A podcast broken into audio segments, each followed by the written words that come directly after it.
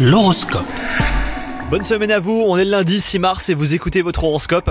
Les Capricornes, bien que vous ayez traversé quelques épreuves récemment aujourd'hui, votre couple est uni. Cela devrait euh, durer si chacun de vous parvient à améliorer sa façon de communiquer. Quant à vous les célibataires, et bah cette journée s'annonce pleine d'émotions. Vous allez prendre conscience de ce qui impacte négativement votre vie amoureuse depuis si longtemps. Au travail, vous êtes débordé, vous aurez du mal à vous concentrer. Essayez donc euh, de vous isoler autant que possible et surtout n'hésitez pas à sortir prendre l'air quelques minutes.